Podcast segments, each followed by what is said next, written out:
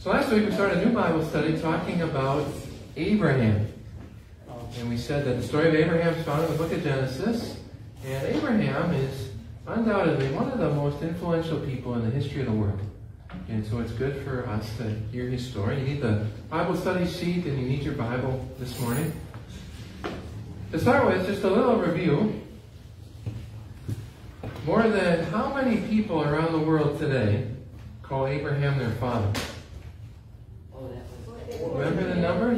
Four billion people. More than four billion people today consider Abraham to be important to them. That's a lot. And we said it's probably more than any other person or even any God. There's no religion or God that has four billion followers. More people consider Abraham important than anybody else in the history of the world. And four billion people would be about what percent of all people on earth? Over 50% of all people on earth consider themselves to have some connection with Abraham. Now, last time during our class, some of you asked some really good questions, and I wasn't very happy with my answers. So there's a few things that I looked up after our class last time. I mentioned there's the three religions, the three main religions that consider Abraham their forefather. Can we just run down what those are again?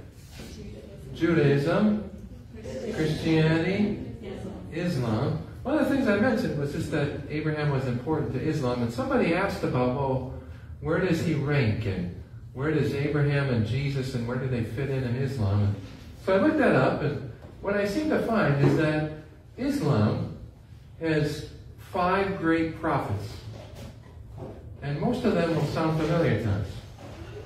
All right, Noah, Abraham, Moses, Jesus, and Muhammad. And some places I found they, they would list seven prophets. And they'd add on Adam and I think Jacob in there too. And so it's just interesting that, well, these four, of course, we know quite a bit about from the Bible. I couldn't find any place that it seemed like they rank them as far as, well, here's them, you know, here they are in order of importance. Just here's five great prophets or seven great prophets. The only one that they're very clear about who is most important is Muhammad. Muhammad.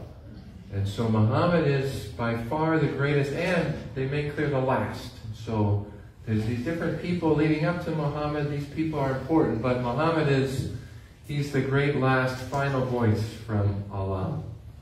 Okay, but Abraham certainly on that list, and we're going to get to a story in a couple weeks where you see where Islam gets its, its roots from. So Muslims talk very favorably about Abraham. Yeah? And it's very interesting that every single one of them is from the Bible. Except.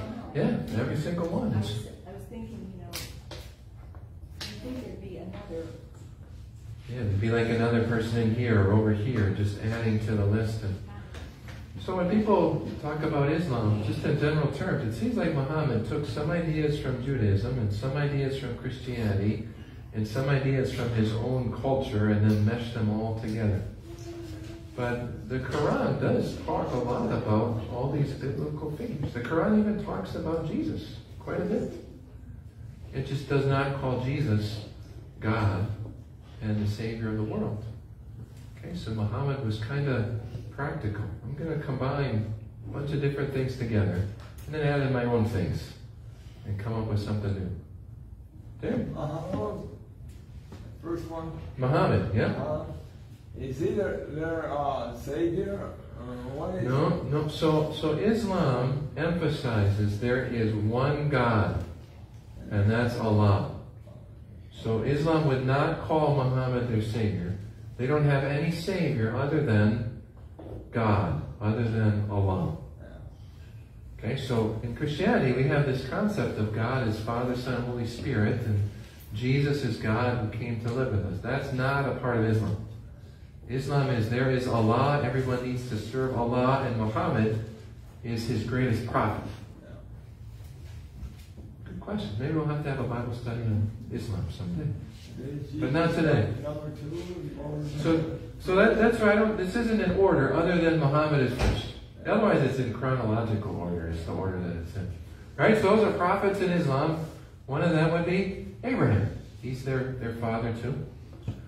Another question that came up that I, I, I wasn't sure quite how to answer this. Somebody asked, what was the actual birth order of Noah's sons? And I wasn't confident, so I looked into that, and this seems to be the order of sons. So there's Shem, Ham, and Japheth, right? Which one's the oldest? Japheth. Seems like Japheth is the oldest. So if you look up Genesis 10:21, it seems to say that Japheth is the oldest. The youngest is very clearly told us. Genesis 9:24. The youngest was Ham. The youngest was Ham. And so who's left? Shem. So it seems like the order of Noah's sons are Japheth, Shem, Ham. And if you look up those passages, we see Japheth seems to be the oldest, Ham is definitely the youngest, and so Shem is in the middle. And of course, ironically, which is, uh, is the son that the people of Israel actually come from? Shem. Shem, the one in the middle. Okay, you know, God has a God has a history of taking people you wouldn't expect and showing them His grace and using them to do big things. Okay, so Japheth, Shem, Ham is the order of Noah's sons. Next one, what did God call on Abraham to do? This is what we ended with last week. This is actually a review question for you. What did God tell Abraham to do? to leave this country and go. To leave his country and go to a different one. And which one was he to go to? Yeah. That one. It's tough to call it Canaan yet. So the Bible calls it Canaan. Abraham is called to leave his country. First he's in Ur, then he's in Haran, and he's told to go to Canaan. What did Abraham have to give up? Almost everything. He had to give up his, his homeland, probably his culture. He gave up connections with a lot of relatives.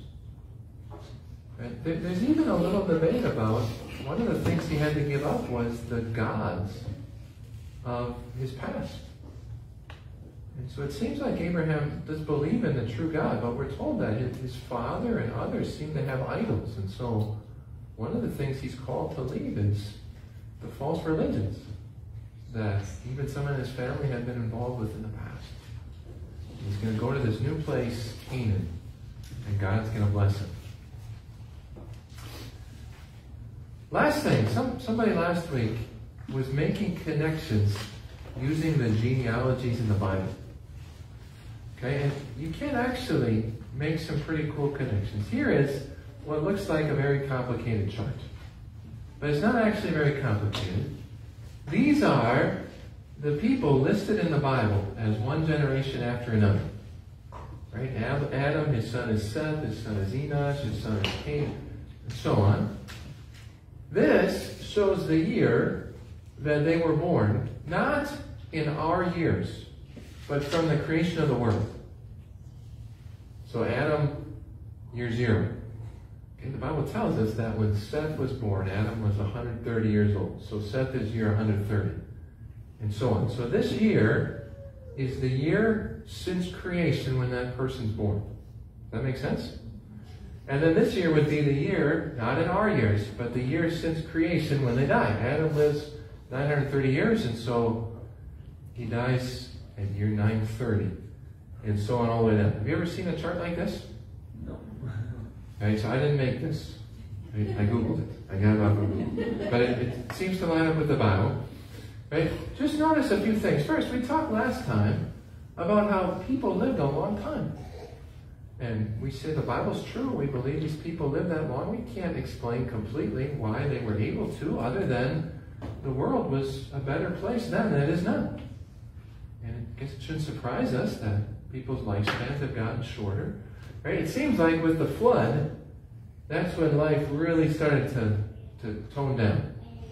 So after the flood, a few people lived to be 400 something, and then we're getting down into the hundreds. And after Abraham, it's kind of like us 70, 80, maybe 100 years. Okay, so you notice that as you see this chart. Last time, though, some of the connections that were made, is it's interesting to see who was alive when who else was alive. All right? So now, somebody lives 900 years, that's a long time. Right? So they're going to be alive when a lot of other people are born. Right? So, do you know who the oldest person in the history of the world was? Methuselah. You said that. That one. That guy, he's the oldest one. Right? So, do you notice when he dies? Methuselah dies in the very year of the flood. And this is one of these interesting things in the Bible, and it's not at all explained.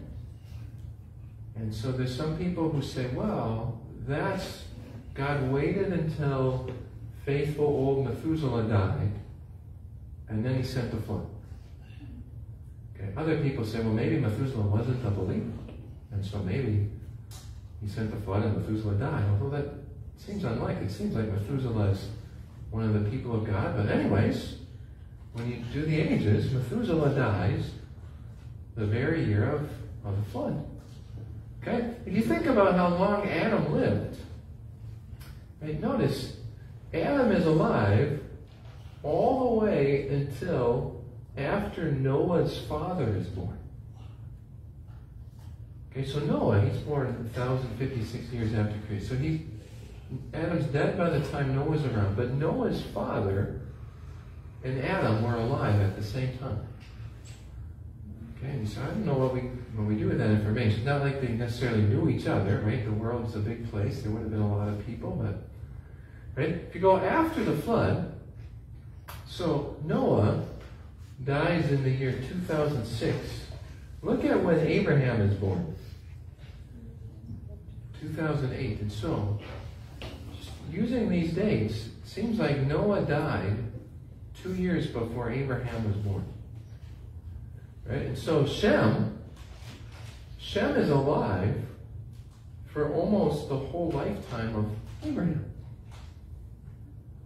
And again, did, did Abraham ever have the chance to go and talk with? We don't hear anything about that in the Bible, so it's not helpful for us to speculate. But when you just put the ages of the people together, these are some of the interesting connections that people make. And maybe one of the reasons that God let people live so long is because it was important for the, the truth of God's word to be passed down. Okay, you, you think it may, may probably didn't take too many years after the flood, and people are like, yeah, that didn't happen. Right? I think, no, no way. Right? Eight people on a boat, I don't believe that. That's crazy. And well, Shem's around for quite a few years. And well, you know, if you traveled over to this country, you could talk to Shem, and he'd tell you whether that really happened or not. And so maybe part of the long lifespan was there were eyewitnesses of the Garden of Eden and then of the flood on earth for a long time to be able to testify to those events, right? They didn't have printed books. Everybody didn't have the Bible on their phones. But they had people testifying to what God had done. Okay? Wasn't there uh, that image or movie knows that Noah's father that almost got on the boat with a ninth member, but he passed away prior? So that would, so if you're thinking, was there somebody who died right before the flood? That, that would be Methuselah. It would be Noah's grandfather. Oh. And again, this is not, the Bible doesn't make this connection. But we're just adding up the years. And so Noah's grandfather, Methuselah, seems to die the very year that the flood happens. And just these, you know, when you really study the Bible, and put the time into making connections, these are some of the things that you come up with. Any questions about all that? Just one. Yeah. Weren't, weren't there several that were not actually, uh, fathers? So, so this is this is why we have to be cautious. First of all, because the Bible doesn't spell out like this, right? It doesn't say, "Well, Noah was alive when." It doesn't talk like that. So we want to be careful not to draw too many conclusions when the Bible doesn't for itself. And then also in the Bible, when you hear someone is the son of, it's clear that that could mean grandson of, or even great grandson of. And so we have to be a little careful to say, well, are these completely successive generations, or is this, you know, you find in the Bible where sometimes someone's called a son when they're really a grandson, or someone's called a father when they're really the grandfather, the great grandfather. So we're careful. Maybe there are additional generations in here, and so that leads us to be a little cautious of, well, this is all running together, and here's how it works. Does that make sense? Okay. Like Father Abraham. So like Father Abraham. Yeah. He, so he's not actually your father, Sam? Is that what you're saying? grandfather, right? He's your grandfather. Right? So this this is a Hebrew way of talking that to say, well, he's my father. There might be a couple generations in there too. Good point. All right, let's get into Abraham's story. So we're going to be in Genesis chapter 12 to start. So open up there.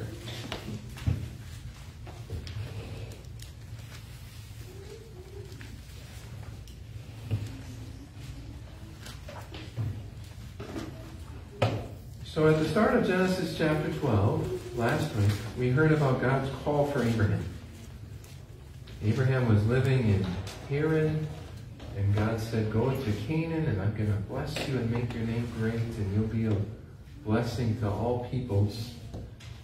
And we said the amazing thing was he went. It doesn't say Abraham questioned or, you know, looked at travel expenses or anything. He just went. And he obeyed God's word. And so now we're going to start having stories about Abraham and his family now that he's made it over toward Canaan. So first thing we hear is Abram in Egypt. Okay, remember Abram, Abraham, it's the same guy. We'll get to his name change in a few chapters. So Genesis chapter 12, verse 10. Now there was a famine in the land, and Abram went down to Egypt to live there for a while because of the famine was severe. As he was about to enter Egypt, he said to his wife Sarai, I know what a beautiful woman you are. When the Egyptians see you, they will say, This is his wife. Then they will kill me, but let you live. Say you are my sister, that I will be treated well for your sake, and my life will be spared because of you. Kind of a surprising story to start out with, right? Here's Abraham, following God's will, going to Canaan. And the first thing that happens is there's a famine. And so Abraham and his family decide to go to Egypt. Right? When Canaan had famines, why was it that there was always food in Egypt? Because of, I think somebody said it. But Nile flows through. there's there's a river there, the Nile River. And the Nile River provided water and irrigation that people could always have food. So Egypt didn't depend on it's got to rain regularly for crops to grow. There's the Nile River, and in the Nile River Delta, you can have crops all the time because of the river. And so when there's a famine in Canaan, let's go to Egypt. This sounds kind of familiar, right? What story later on in the Bible? Who ends up going to Egypt? Jacob. Jacob. Well, Jacob, Joseph ends up going there. And then Jacob, his father, goes because there's a famine. And they go to Egypt. And that time they stay 430 years. And it takes Moses and the 10 plagues to get them out. Okay, so this happens earlier with Abraham. It's a famine in Canaan. We're going to go to Egypt. And they get there, and Abraham has a big plan. Right? Sometimes men have plans. Does that happen in life? Right? He's got a plan. What's Abraham's plan? Save himself. I'm going to say that my wife is my sister. And this is going to go well. What do you think about that? No trust in God whatsoever. Hey, So exactly, we just said that God tells Abraham, move across the world, and he goes. And we said, well, Abraham, he's a man of faith. And then the very next thing he does is totally faithless, right? Well, I don't know if God's going to take care of us in Egypt, so I'm going to come up with this really good plan, and that's going to take care of us. And so he says, we're going to call my wife my sister, and then it's going to go better. Okay, do you think it goes better when we make up plans? No. All right, so let's see what happens. Well, here's just a map for us. So remember, Abraham and his father, they started out way over here in Ur, which would be in Iraq, kind of by the Persian Gulf today. They move all the way up to Haran. It's in Haran that Abraham's father dies. Then Abram comes all the way down here to Canaan. So this box would be the land of Canaan. There's a famine there, so they go all the way down here to Egypt. So Abraham knows a thing or two about travel. So they're down here in Egypt. Let's keep reading. So Genesis chapter 12, verse 14. When Abram came to Egypt, the Egyptians saw that Sarai was a very beautiful woman. And when Pharaoh's officials saw her, they praised her to Pharaoh, and she was taken into his palace. He treated Abram well for her sake, and Abram acquired sheep and cattle, male and female donkeys, male and female servants, and camels. But the Lord inflicted serious diseases on Pharaoh and his household because of Abram's wife, Sarah. So Pharaoh summoned Abram. What have you done to me? He said. Why didn't you tell me she was your wife? Why did you say she is my sister, so I took her to be my wife? Now then, here is your wife, take her and go. Then Pharaoh gave orders about Abram to his men, and they sent him on his way with his wife and everything he had. So here's how it goes. They get to Egypt. Everyone notices Sarah is very beautiful. So Pharaoh decides to take her into his palace. One thing that's that's interesting is, do you know how old Sarah was at this time? If you look up Genesis 12:4, it'll tell you how old Abraham was. You know how old Abraham was? 75. 75. And if you were to look up Genesis 17, 17, it would tell you that Abraham is how many years older than Sarah? 10. 10 years. So we do some math. She's 65 years old. Okay, which is just kind of a, an interesting thing that she was considered strikingly beautiful when she was 65 years old. Some of you are about 65 years old. You don't have to feel like you're old. Time has passed you by. And so at 65, Sarah is still beautiful, right? And so Pharaoh takes her in and don't don't of course think like Pharaoh had one wife and it's Sarah. Right? Think of this ancient world where kings collect this harem, it's called, of beautiful women. Uh, there's another beautiful woman. She should she should come and be a part of my group. Okay? Not a good thing, of course, for Sarai. But because Sarai seems to be Abram's sister, what does Abram get out of it? All sorts of stuff. Right? Often holy books treat their main characters like heroes. Why does the Bible tell us about Abraham's sin? To let us know that we're no better than Abraham. Yeah, to let us know we're no better than Abraham and Abraham's no better than us. Okay, and this is this is really a striking feature of the Bible all the way through. That usually, when there's like a legend about great heroes, it's look at all these great things that they did, or if something bad happens, it's not their fault, right? Somebody else does this bad thing to them. And when you read through the Bible over and over again, it's here's this this person of faith, and then they did this. And here's this person of faith, and then they do this. Why does the Bible do that? Because we're all sinners and we need a Savior. We're all sinners and we need a Savior. And who's really the hero of the Bible? Jesus. God. God is. And then God through Jesus when he comes to earth. And so just when you read the Bible, don't, don't be surprised by this and remind yourself the real hero is God. God's the hero. So here's Abraham, this man of faith, and he had moments in his life when he did really stupid, sinful things. Yeah. We should not raise him above and put him on a pedestal for any reason. So we shouldn't raise him up and put him on a pedestal. Other than how God used him, which was special, but just as a human being, it wasn't like he was some superhuman. You know, we shouldn't be praying to him or venerating him. We just want to know his story, because that's the story that God gives to us. Okay, so it's, it's kind of hard as you go through the Bible to find somebody who we don't hear about them committing big sins. You know? So after Abraham, we're going to hear about Jacob. And remember Jacob? He's the one who steals his brother's birthright by lying to his father and then runs away. And he ends up marrying two different women and then taking their maidservants too, and you're just like, wow, this is it's kind of messed up. Right? And you get to Moses, and Moses kills an Egyptian has to flee for his life. And later on, God tells Moses to speak to a rock, and he hits the rock with his staff because he's so mad, and God won't let him go into the promised land. And then you get to King David, who's supposed to be this man after God's own heart, and he commits adultery and has somebody murdered, and his family's just a complete mess, and he just go down the line, and you're like, wow, it just seems like everybody's sinful. And yeah, that's what the Bible's trying to tell us. Okay, people aren't great because they're so great. It's because God in His grace uses them to do big things. Yeah, Yeah. that's what I was gonna say, but it always shows God's grace. It shows God's grace. Yeah. Yep. And how does this story, thanks for the segue, Gina, how does this story illustrate the grace of God? So Abraham lies, really puts his wife in a bad situation. And if I were God, I'd be like, what can I do to wake Abraham up? Except what does God do? He blesses him. He blesses him.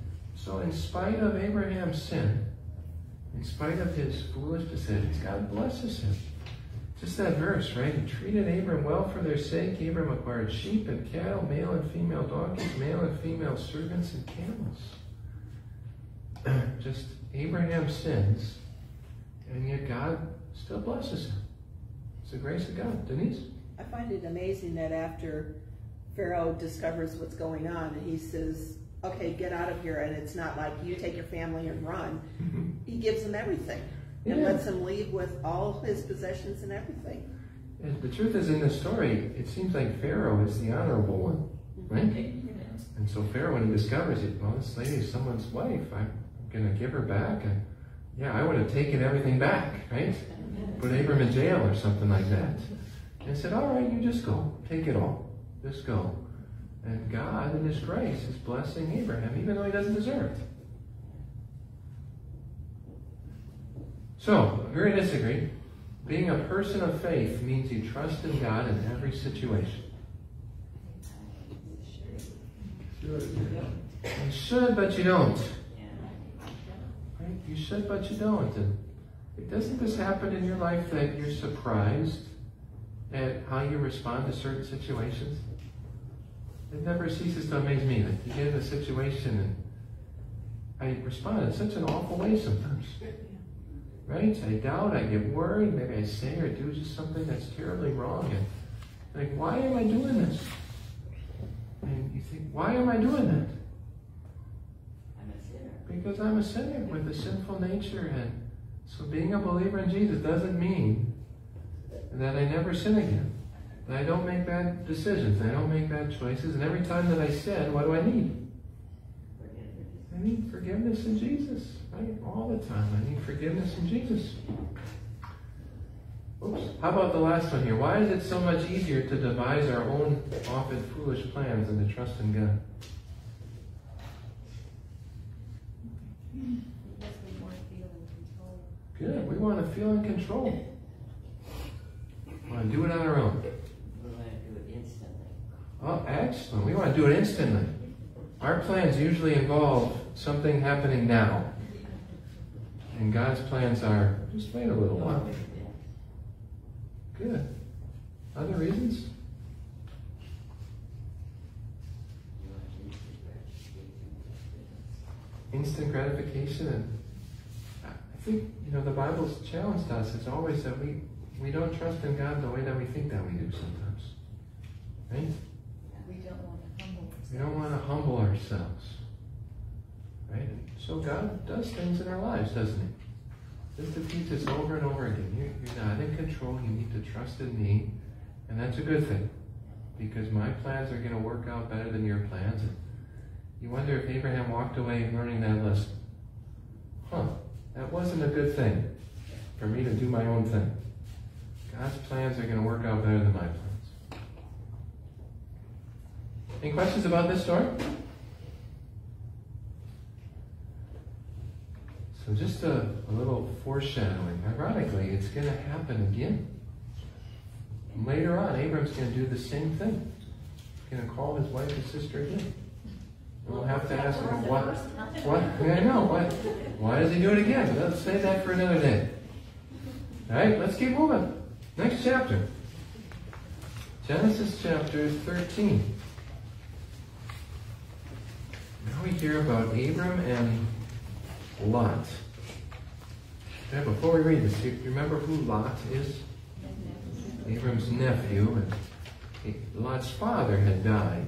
So it seems like this is why Lot's hanging around Abraham, because Lot's father has died. Abraham's kind of taking it in, almost like he's his son.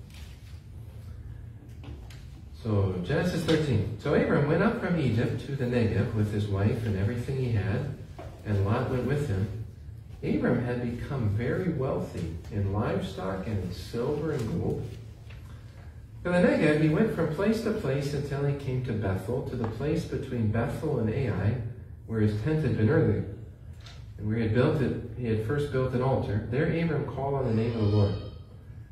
Now Lot, who was moving about with Abram, also had flocks and herds and tents. But the land could not support them while they stayed together, for their possessions were so great that they were not able to stay together. And quarreling arose between Abram's herders and Lot's. The Canaanites and Perizzites were also living in the land at that time. So Abram said to Lot, Let's not have any quarreling between you and me, or between your herders and mine, for we are close relatives. Is not the whole land before you? Let's part company. If you go to the left, I'll go to the right. If you go to the right, I'll go to the left.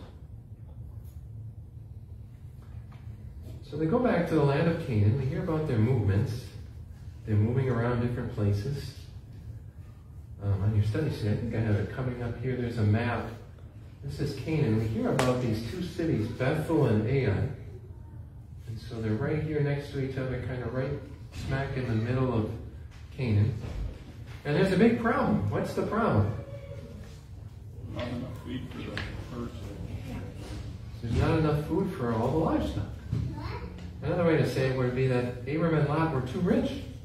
Right? God blessed them so much that they couldn't keep living together. So, what grace does Abraham show to his nephew Lot? He lets him choose. Right? Now, if you were just an observer of this situation, you've got Abraham, kind of the patriarch, called by God to move to this land, and then you've got his nephew just tagging along. If they're going to split, who should make all the decisions? Abraham.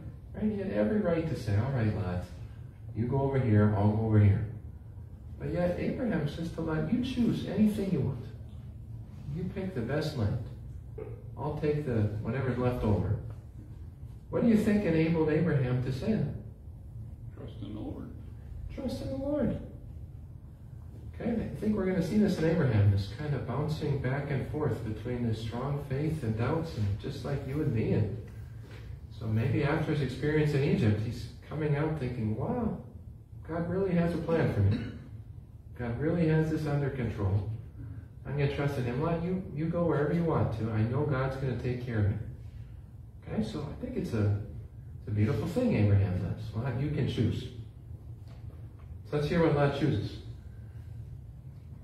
Chapter, uh, chapter 13, verse 10.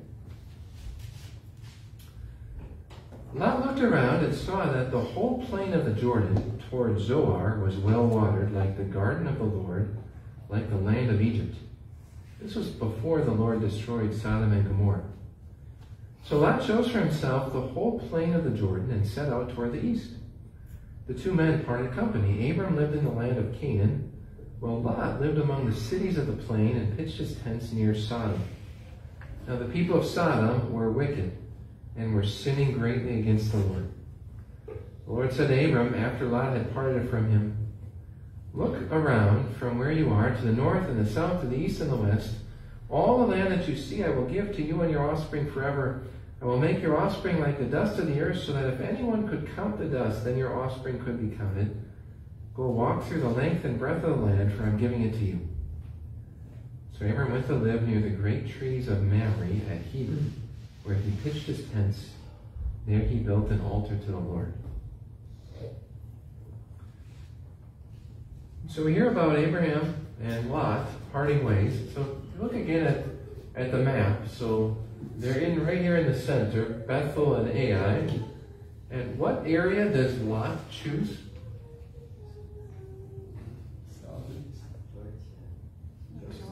Toward the Jordan River.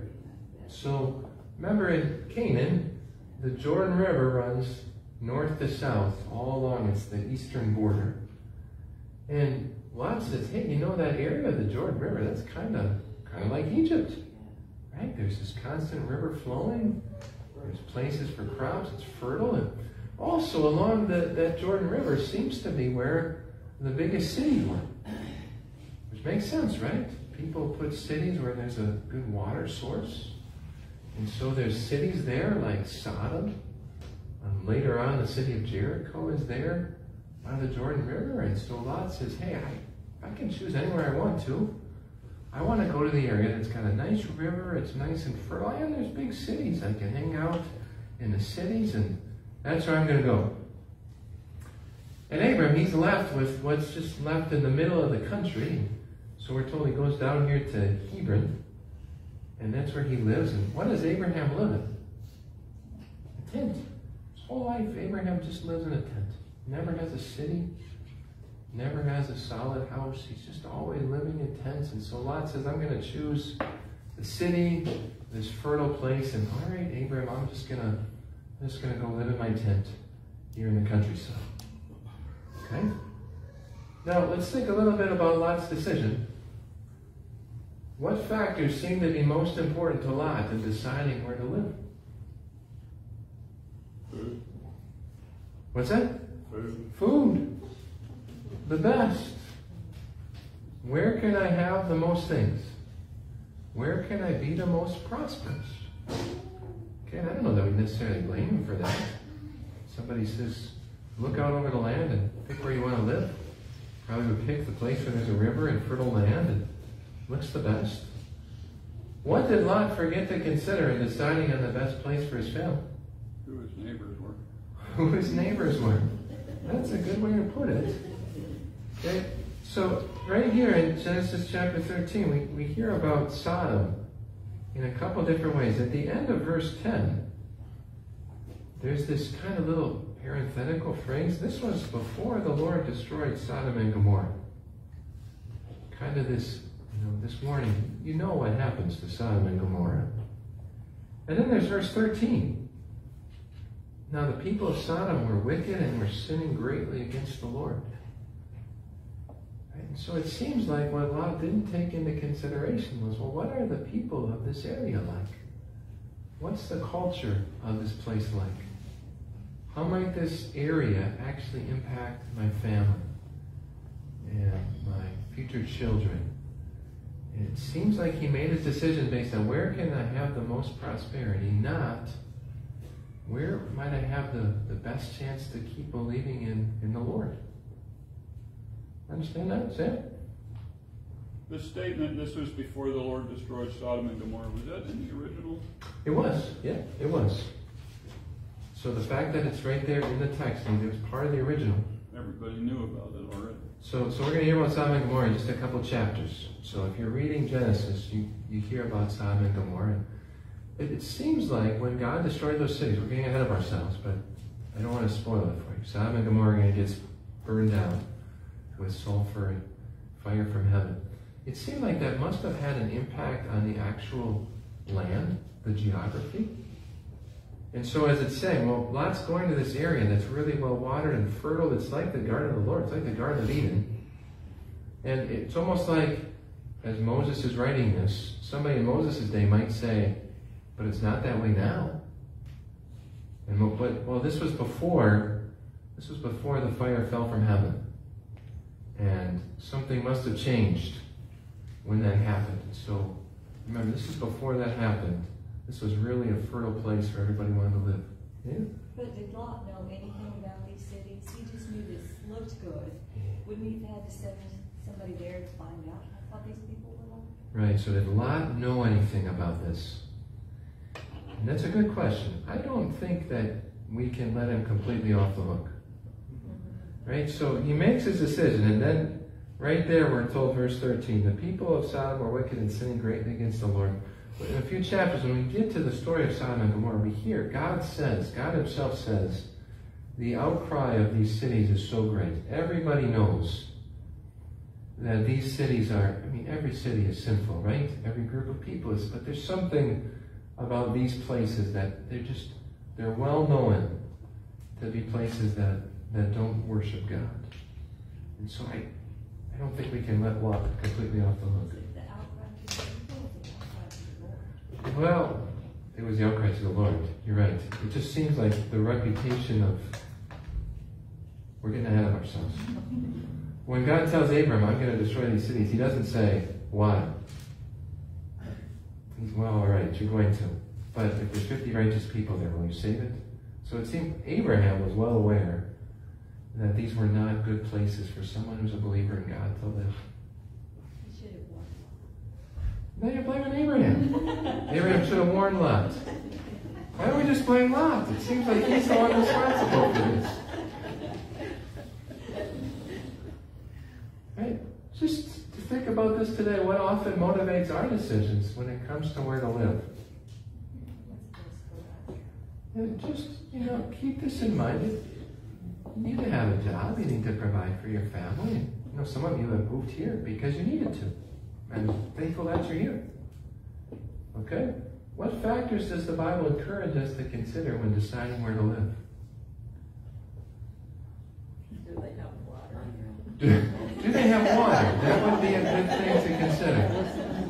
So we need to live in a place that there's resources that can sustain us.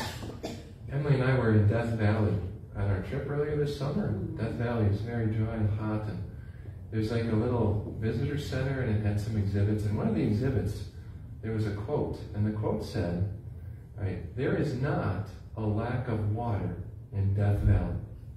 There is just enough water for every rock and every plant that lives here. There is not enough water in Death Valley to put a city here." I just thought that was kind of wise that you know, every place has exactly the amount of water that that place needs. But not every place is the right place to put a big city and have lots of people live. And that's what we like to do in America, is pick a nice place in the middle of the desert and then say, let's have everybody move there. Right? Phoenix is the fastest growing city in the United States and they don't really have any water there.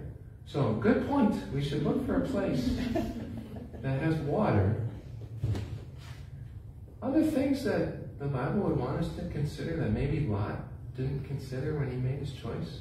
Spiritual health. What's the spiritual health of this place, and how might this impact my family? I can't, I can't see the future, but I can think about those things. Maybe to ask, are there, are there Christian churches there?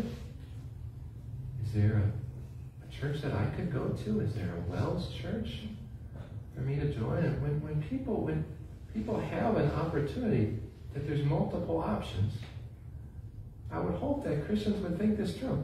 Not just, well, where might I make the most money? Or where is there the coolest scenery around? But where's a place where I can see God providing for me and I can see this being a blessing to our spiritual health? It does happen as a pastor, you know, people move, and I know people move, and I understand that. But it's happened in my ministry that people will move, and they'll move to a place where there's just no church. And then, you know, I'll reach out to them sometimes years later. It's, well, have you found a church? Well, there's just no church here for me to go to. And it was, what am I supposed to say, you know? Why did you move there? right? This is going to impact you that, you know, if you have options, do consider where, where is there a place I can go to church? Because that's important to me. Okay, even, you know, it impacts even, say, college students. You know, anytime you're thinking, I'm gonna, gonna move to a different place and I have different options I can go to, make sure it, toward the top of that list is, and if I go here, maybe it's for four years of school, am I still gonna be able to be a part of a church regularly? Right? This is really important. It really affects you if you're in the military. Military too. Yeah. You don't have a choice. where to go. Sometimes you don't have a choice. And that's something to think through. Good. I Dale? was thinking about Ron Branco and when I heard the story, he was a engineer, I guess. And they were in Milwaukee, and I think his company sent him down here, I'm not certain. Mm-hmm. But that's how they ended up down here, I think. And, you know, for Badger Meter right there, on fifteenth and South Sheridan, I drove by it every time I drove home from work. Anyway, bottom line is, they came here about seventy-two, they was just starting up at the funeral place, they weren't even on Thirty-first Street yet. And so they have to come from big old WELS Church, Milwaukee, to start up church. Mm-hmm. And they're lucky they had that even, I guess. So even the roots of our own church is from people from other places who Yeah. moved here and said we really want there to be a Lutheran church, and that's how our church started. Yeah. And some of you were part of that. And some of you moved here and helped build up our church many years ago. So that's the other option. If you move to a place there isn't a church, then be one of the people that's going to start a new church. And our Wisconsin is always looking to start new churches. We want to start 10 new churches every year. And as I hear right now, what we're missing is groups of people wanting to start churches. We have resources to do it. We need to have people willing to, to go through that. We're going to read one more story. Let's keep going to chapter 14.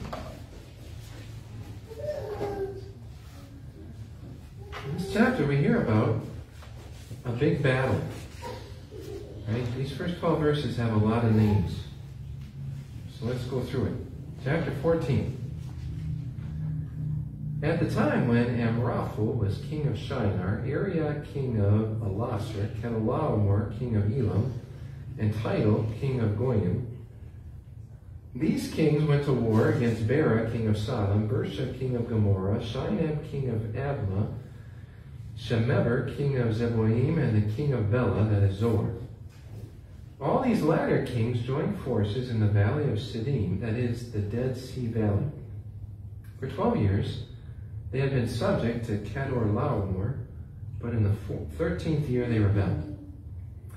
In the fourteenth year, Kedorlaomer and the kings allied with him went out and defeated the Rephaites in Ashtoreth Karnaim, the Zuzites in Ham, the Emites in Shaveh Kiriathaim, and the Horites in the hill country of Seir, as far as El Paran, near the desert. Then they turned back and went to En Mishpat, that is Kadesh, and they conquered the whole territory of the Amalekites, as well as the Amorites who were living in Hazezon Tamar. Then the king of Sodom, the king of Gomorrah, and the king of Admah, the king of Zeboim, and the king of Bela, that is Zoar, marched out and drew up their battle lines in the valley of Siddim against Kedorlaomer, king of Elam, Tidal, king of Goyim, Amraphel, king of Shinar, and Arioch, king of Ellasar, four kings against five. Now the valley of Siddim was full of tar pits, and when the kings of Sodom and Gomorrah fled, some of the men fell into them, and the rest fled to the hills. The four kings seized all the goods of Sodom and Gomorrah and all their food, and they went away. They also carried off Abram's nephew Lot and his possessions, since he was living in Sodom. Do you follow all that? Will you read it? I was just going to ask if any of you want to do it. read. Maybe one of you want to read it this time. No, I can't, uh, say You after. should have been given your, your degree after. Like always, here's another example to say the Bible is real history. Right? This is real history. It's making a point. And so it doesn't just say, hey, there was a battle. It's just there's these five kings from these very distinct places and four kings from these places, and the four kings rebel against the five kings. And so the five kings come to attack them, and on the way they defeat everybody else in their path, and then they finally meet near the Dead Sea, and there's tar pits, and the, the five kings they lose, and as they're fleeing, they fall into the tar pits. And you say, this is real history. All right, so there's these four kings by, led by Kedorlaomer. They seem to be coming into Canaan from. I don't expect you to pick this out, but it seems like they're coming from the area of Babylon. when you hear the name Shinar, so Amraphel is king of Shinar, that, that's over by Babylon, so over like by Iraq, where Abraham had originally been. And so they're coming over. There's four kings fighting against five kings. Which side won? Four kings. The four kings win. So the four kings, led by Kedorlaomer, defeat the five kings. Right? So Sodom and Gomorrah are one of the five kings. They lose. Knowing what we know about Sodom and Gomorrah, what would we have said when we heard they lost the battle? Is that great? Yes, we got one. God wanted them to lose. Okay, that's what we would have said. Right, so here's a map. Of, so, again, Babylon is over here. Remember, there's this fertile crescent that goes like this? If you're going to travel, you go in like a moon shape. So these kings are all coming from over here. But they come down, here's all these places mentioned. Ashtoreth, Karnaim, Ham. They come all the way down here, then they make their way back up here, and then there's this battle with Sodom and Gomorrah by the Dead Sea. And these four kings from far away, they win the battle. They're subjecting more people to their power. And here's where Abraham comes in. So, verse 13. A man who had escaped came and reported this to Abram the Hebrew. Now, Abram was living near the great trees of Mamre, the Amorite, a brother of Eshcol and Aner, all of whom were allied with Abram. When Abram heard that his relative had been taken captive, he called out the 318 trained men born in his household and went in pursuit as far as Dan. During the night, Abram divided his men to attack them, and he routed them, pursuing them as far as Hobah, north of Damascus. He recovered all the goods and brought back his relative Lot and his possessions, together with the women and the other people. After Abram returned from defeating Kedorlaomer and the kings allied with him, the king of Sodom came out to meet him in the valley of Shaveh, that is the king's valley. So we just said, you know, if we hear that Sodom and Gomorrah lose a battle, we'd kind of be like, yeah, they got what they deserved. Instead, what does Abraham do? Goes to rescue him. He goes to rescue him. Right? Just one side note. There's a word in verse 13 that's used for the first time in the Bible. Hebrew. Hebrew. So this is the first time Abram is called the Hebrew. And it's the first time this word is used, so the Hebrews are the descendants of Abraham. Yeah. Where does the word Hebrew come from? I mean, you can see other countries and what they call their people. Where does it, what's? Great question. So there's a little bit of discussion about the, the etymology, the background of the word Hebrew. Um, we mentioned last time that one of the suggestions in Abraham's family tree, there's a man named Eber. And so one of the best suggestions is that the word Hebrew comes from Eber. So the descendants of Eber are the Hebrews. And the word Eber, there's a, a word that like that in Hebrew, and it, it means like to cross over or to pass over. And so part of it seemed like, well, the Hebrews, they're these people who are crossing over from somewhere else. And that certainly fits with Abraham's story, right? They're moving from one place far over. Oh, the Hebrews, they're the descendants of Eber, and they're the ones crossing over from a different place. Does that help? Great question. So when did Abraham suddenly become a military strategist? Ah, wow, this is what, so all of a sudden, there's this guy who just moves all over the place. And now he's a military general. And a really good one at that. Right? So this is the question. How could Abram possibly win the victory with just a man in his own household? What's amazing is he doesn't like rally different, you know, kings together. He goes around all the cities and gets an army together. He just in his own household gathers his trained soldiers. And how many does he have? 318. 318. That is a lot of people. And so when we hear Abraham's traveling around with his household, how many people are there probably involved in that? 320? So there's at least 320. If there's 318 men and Abram and Sarah, uh, we assume that these 318 men, many of them have wives and families and children. It, it says that they were born in his household. So it's not like he's, you know, he's bought people or paid people. These are, it's just his, his family, really, in the way that it worked in those days. So he had 318 men. Still, that doesn't seem like a lot if there's five, four kings who've traveled across the world and defeated everybody else. And so how does he actually defeat them? The Lord The does. Lord. It's, it's God, right? It's God. It's the Lord. And so on the list of things God uses Abraham to do, one of them is be a great general who wins a really major world victory and frees the people of Canaan from oppression by these kings from, from Babylon. So a couple weeks ago, we went on a little trip to San Antonio, and we went to the Alamo, and you hear the story of the Alamo, how these few soldiers fight off, but of course the sad thing at the Alamo, they lose, right? They all die. But then what's amazing is after the Alamo, then there's another battle, the Battle of San Jacinto, where Sam Houston leads what's left of the Texans against the Mexican army, and they win.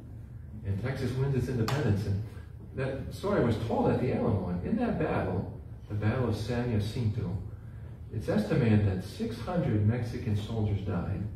And do you know how many Texans died? Twelve. Nine. And you just wonder, like, how is that possible, right? You know, and so they're both fighting with guns, and you actually have a trained army against just, you know, these guys put together defending their state. And, and so there was, in, in real history, there was a battle where 600 people died on one side and nine died on the other. And if that happens just in, you know, United States history, to hear in the Bible that God uses a small force to win a big victory, it's God's power, God's grace. The rest of that story is simple. Santa Anna messed up. We should have went after Sam Houston's break time army, and he could have beaten him. And instead he, uh, uh, he thought Sam Houston twelve days to get his army under. So there's a lot more of a story that goes behind it. And Terry knows it. And- He'll tell it It's to us. amazing. he lost a thousand men at the Alamo Mhm. To kill uh, 182. Mhm. So he lost five men every time they killed Yeah. two. In battles, it's not it's not always even on both sides. Yeah, and He was a he was a disgraced man because he, he uh, lost so many men at the right. battle of the Yeah. Then you add in here with Abraham, we've got God as a part of it. And we can understand that. Well, what's kind of amazing is some of you like maps, some of you don't. But remember, they're way down here by the Dead Sea. We're told that Abram, as he fights, he goes way up to Dan, which is the northernmost city in the country of Israel. And then he chases them way up to Hoba, which is by Damascus. Damascus is in Syria, it's in a whole different country. And so when you think about what Abram does, not only does he raise up this among his own family, but he actually travels across the entire country. And he ends up in a whole different country.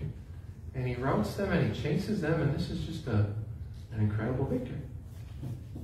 So this means a little more to me. I, I was in Israel once, and we went to Dan. And Dan is famous because it was one of the places where they set up a golden calf, which is a sad, bad thing, but Israelites worshipped a golden calf. And they actually have found the place where that golden calf was. Like the actual footings of the altar, the golden calf is there in Dan. But also in Dan, they found the ancient gate of the city. Like the actual gate from even before the time of Abraham. And so you go there and they make a big deal of, well, this gate, Abraham walked. And you're kind of like, when would that have happened?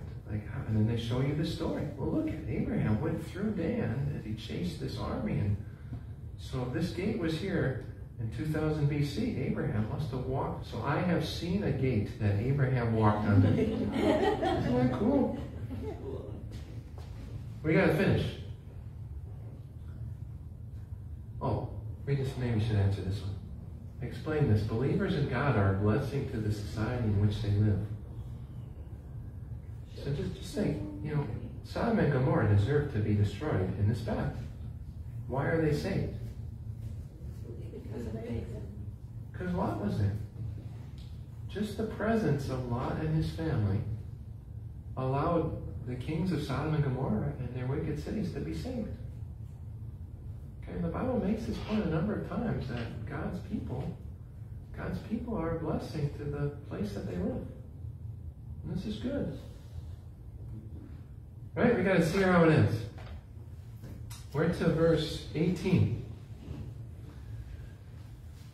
Then Melchizedek, king of Salem, brought out bread and wine.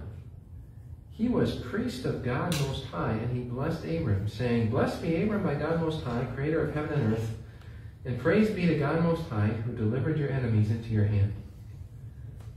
Then Abram gave him a tenth of everything. The king of Sodom said to Abram, Give me the people and keep the goods for yourself.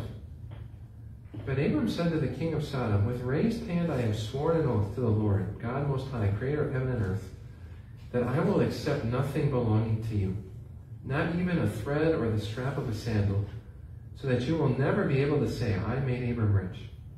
I will accept nothing but what my men have eaten, and the share that belongs to the men who went with me to Aner, Eshkol, and Mamre.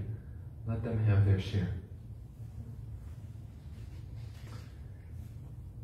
So the end of this strange battle is even stranger because this guy shows up named Melchizedek. What is strange about the description of Melchizedek? He's a priest and a king. So he's a priest of God Most High. And you, you wonder, what does that mean? Is he really a priest of the, the one true God who's not connected at all to Abraham? And then it says he's a king. He's a king and a priest, which is a very odd combination, which ironically is what our whole service is about today. Just completely by chance. But Melchizedek is a king and a priest at the same time, which makes us think of what other person who is a king and a priest at the same time? Jesus. Jesus. And so this, this kind of strange, shadowy figure, Melchizedek, it seems like he kind of is a figure, a picture of, gee, he, I'm not saying he is Jesus, he's a historical person, but he, he makes us think about Jesus. Where is Salem? Jerusalem.